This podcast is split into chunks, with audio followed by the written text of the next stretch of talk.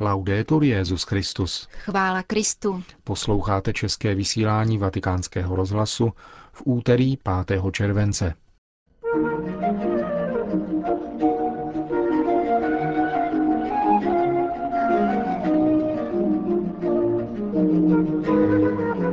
Benedikt XVI. dnes navštívil redakci deníku Osservatore Romano. Římské muzeum na kapitolu bude hostit výstavu Vatikánského tajného archívu. To a další zajímavosti uslyšíte v našem dnešním pořadu, ke kterému přijí hezký poslech Milan Glázer a Jana Gruberová.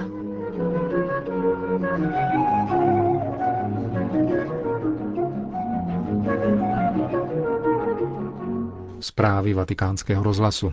Vatikán. Benedikt XVI. dnes navštívil redakci deníku L'Osservatore Romano, který 1. července oslavil 150 let od svého prvního vydání. Ačkoliv papež novináře pozdravil již před několika dny blahopřejným dopisem, chtěl mezi ně zavítat i osobně, aby jim, jak sám řekl, po domácku popřál vše nejlepší k narozeninám. Chtěl jsem přijít mezi vás, abych vyjádřil své uznání vám všem, kdo s lidským i křesťanským zápalem a profesionalitou noviny konkrétně vytváříte. Byl jsem skutečně již dlouhou dobu zvědav, jak se dnes noviny dělají, kde vznikají a chtěl jsem alespoň na okamžik poznat naše redaktory.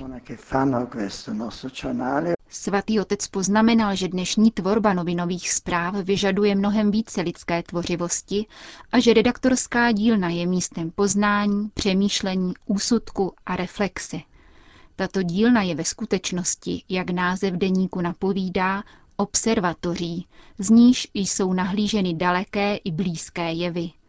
Dálka, řekl papež, může být dvojího významu. V první řadě je to konkrétní vzdálenost. Z tohoto hlediska přináší deník univerzální informace z reálného světa a nikoliv z jeho pouhé části. V běžných novinách jsou tyto informace také více či méně přinášeny, avšak vždy bývá upřednostňován vlastní svět a často se zapomíná, že jiná místa na této zemi nejsou méně důležitá.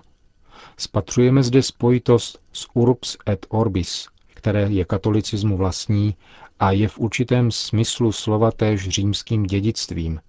Znamená to nahlížet skutečný svět a nejenom sebe sama. E Pohled do dálky, pokračoval svatý otec, však také znamená nezůstávat na povrchu věci, nýbrž jít ke kořenům. Osservatore Romano, který není pouhým deníkem, nýbrž i kulturním časopisem, každodenně otiskuje příspěvky, které nám pomáhají k lepšímu pochopení lidské bytosti a odhalování kořenů. Nezapomíná však ani na blízké události, které je často obtížné spatřit, dodal svatý otec. Papež dále poukázal na kritéria, podle nichž jsou informace vybírány. Víme dobře, že v dnešní době jsou v mnohých veřejných sdělovacích prostředcích kritéria volby zpráv velmi sporná. Observatore Romano nese odjakživa svá kritéria výběru ve svém titulu Unique sum a non prevalebunt. Je to syntéza vlastní západní kultuře. Na jedné straně římské přirozené právo, na druhé straně evangelium, tedy kritérium spravedlnosti a kritérium naděje, pocházející z víry. Obě tato kritéria přispívají k podávání skutečně lidské, humanistické informace, ve smyslu humanismu vyrůstajícího z boží dobroty, která takto již není pouhou informací, nýbrž skutečnou kulturní formací. E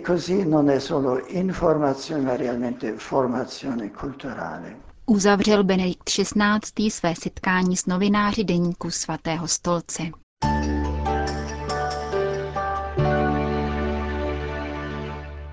V tiskovém středisku svatého stolce dnes byla představena výstava Lux in Arcana. Vatikánský tajný archív se odhaluje – bude ji od února příštího roku po sedm měsíců hostit Římské kapitolské muzeum. Na tiskové konferenci hovořili zástupci svatého stolce, Vatikánského archivu a města Říma. Státní sekretář kardinál Tarcísio Bertone ve své promluvě připomněl, že výstava přiblíží veřejnosti pergameny, kodexy, manuskripty, akta a další dokumenty Vatikánského archívu, který je vědcům a historikům zpřístupněn již od roku 1881. Kardinál Rafaele Farina, archivář a knihovník svaté církve římské, poukázal na skutečnost, že listiny poprvé v historii opustí území Vatikánu a přestěhují se na kapitolský pahorek, sídlo římské vlády. Připomněl však, že původní jádro kapitolských muzeí pochází od papeže Sixta IV., který jako renesanční mecenáš městu Římu daroval bronzovou vlčici a další archeologické památky. Tentýž papež otevřel učencům vatikánskou knihovnu, v jejíž části zřídil několik sálů zvaných sekrété, to jest nikoli tajných, nýbrž soukromých, kde nechal zhromáždit listiny svých předchůdců, tedy jádro budoucího archívu.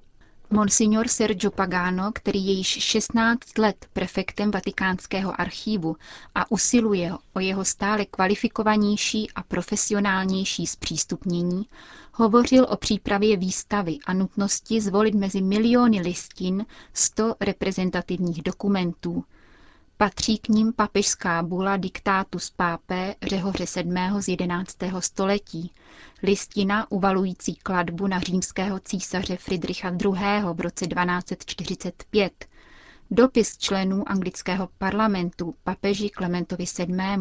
o manželské kauze Jindřicha VIII., takzvaný kodex z procesu s Galilem Galilejem, Dopis psaný z Číny na Hedvábí papeži Inocencovi X. ze 17. století. Dopis amerických indiánů psaný na březové kůře papeži Lvovi 13. z konce 19. století, či doklady vztahující se k uzavřenému období druhé světové války. Monsignor Pagano informoval novináře, že za tři až čtyři roky bude ukončena katalogizace dokumentů z období pontifikátu Pia XII., které budou předloženy současnému papeži, aby rozhodl o jejich zpřístupnění veřejnosti. Bude publikována kniha dokumentů a nezveřejněných svědectví tajného archívu o turecké genocidě Arménů na konci první světové války. Vatikán. Na dotazy novinářů týkajících se kněžských svěcení udělených nedávno bratrstvem svatého Pia X. odpověděl tiskový mluvčí svatého stolce, že platí, co bylo řečeno v podobných situacích již dříve a poukázal přitom na list Benedikta XVI. z 10. března roku 2009, ve kterém se praví, že dokud bratrstvo neobdrží kanonickou pozici v církvi a dokud nebudou vyjasněny věroučné otázky, nemá bratrstvo žádný kanonický statut v církvi a jeho služebníci nevykonávají službu v církvi dovoleně. Jejich kněžská svěcení jsou tedy platná, ale nedovolená. Vatikán. Benedikt XVI. zaslal list Radě biskupských konferencí východní Afriky u příležitosti 50. výročí jejího založení. Svatý otec v něm vyjadřuje vděčnost Bohu za dobro, které se mohlo uskutečnit díky regionálním konzultacím a spolupráci v rámci církve v Africe. Výročí si připomnělo 300 představitelů místních církví východní Afriky 2. července na Katolické univerzitě v Nairobi. Účastníci setkání adresovali papeži blahopřání k jeho 60. výročí kněžství a potvrdili nasazení církve ve zmíněném regionu, zejména za smíření, spravedlnost, pokoj a spolupráci se svatým stolcem v oblasti evangelizace. Do Rady biskupských konferencí východní Afriky patří osm zemí Černého kontinentu. Somálsko. Církev v Somálsku a Džibutsku byla během posledních deseti let prakticky zničena a přežívá jen několik humanitárních institucí. Říká v rozhovoru pro agenturu Číza Monsignor Giorgio Bertin, apoštolský administrátor v Džibutsku a Mogadišu. Z rozhovoru, který poskytl tento italský kapucín v Nairobi během zasedání Rady biskupských konferencí východní Afriky, vysvítá, že válka a nestabilita znemožňují evangelizaci ve zmíněných zemích afrického rohu, protože vzhledem k islámskému fundamentalismu podporovanému iránským režimem a Al-Qaidou se vztahy mezi křesťany a muslimskou většinou značně zhoršily.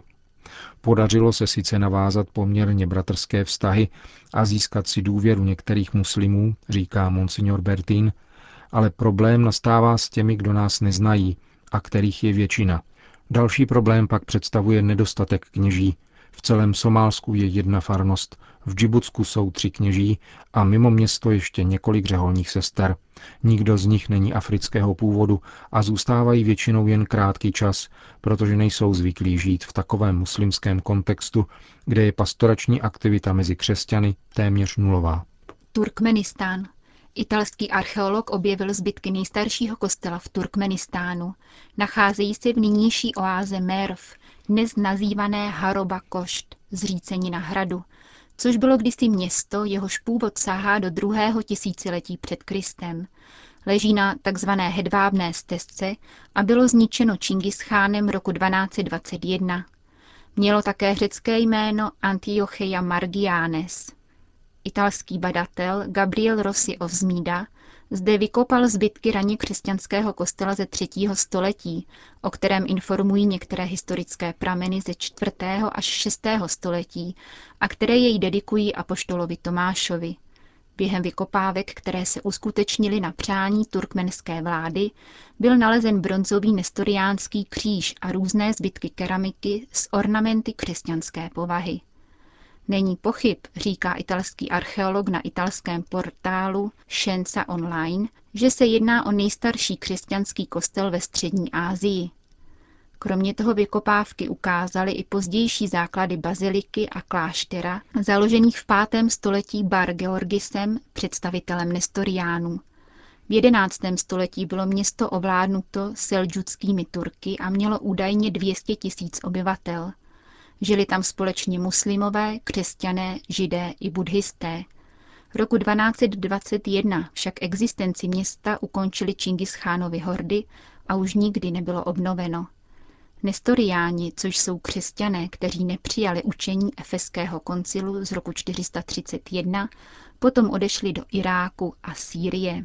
Maďarsko. Maďarská vláda se během svého předsednictví v Evropské unii rozhodla podpořit kampaň proti interrupcím. Ta spočívá v rozmístění billboardu, na níž je zobrazeno dítě v prenatálním stádiu a nápis Chápu, že na mne nejsi připravena, ale prosím tě, dej mne do adopce, nech mne žít.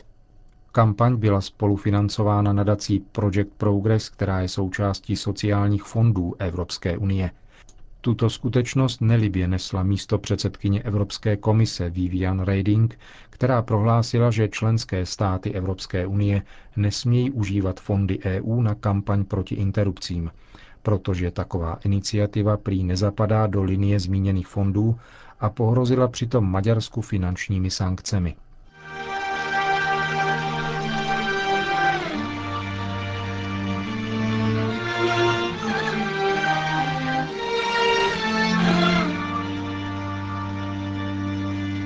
Ankara. Křesťanská komunita ve městě Van na východu Turecka obdržela po dlouhém čekání autorizaci k výstavbě kostela. Jak informuje agentura APIC podle tureckého denníku Taraf, komunita tvořená především Turky, Kurdy, ale i uprchlíky z Iránu, Afghánistánu a Azerbajžánu si zažádala o stavební povolení v roce 2003. Ačkoliv ankarská vláda zrušila zákaz výstavby nových kostelů, jsou křesťanské stavby v zemi stále řídkým jevem. Město Van bylo v minulosti centrem arménské křesťanské kultury, která zanikla po turecké genocidě Arménů.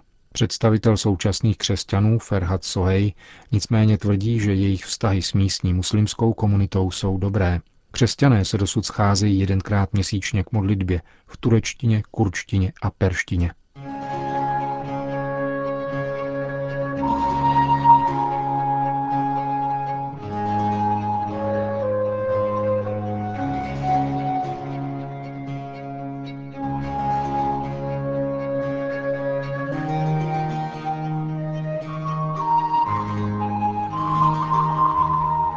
Končíme české vysílání vatikánského rozhlasu. Chvála Kristu. Laudetur Jezus Christus.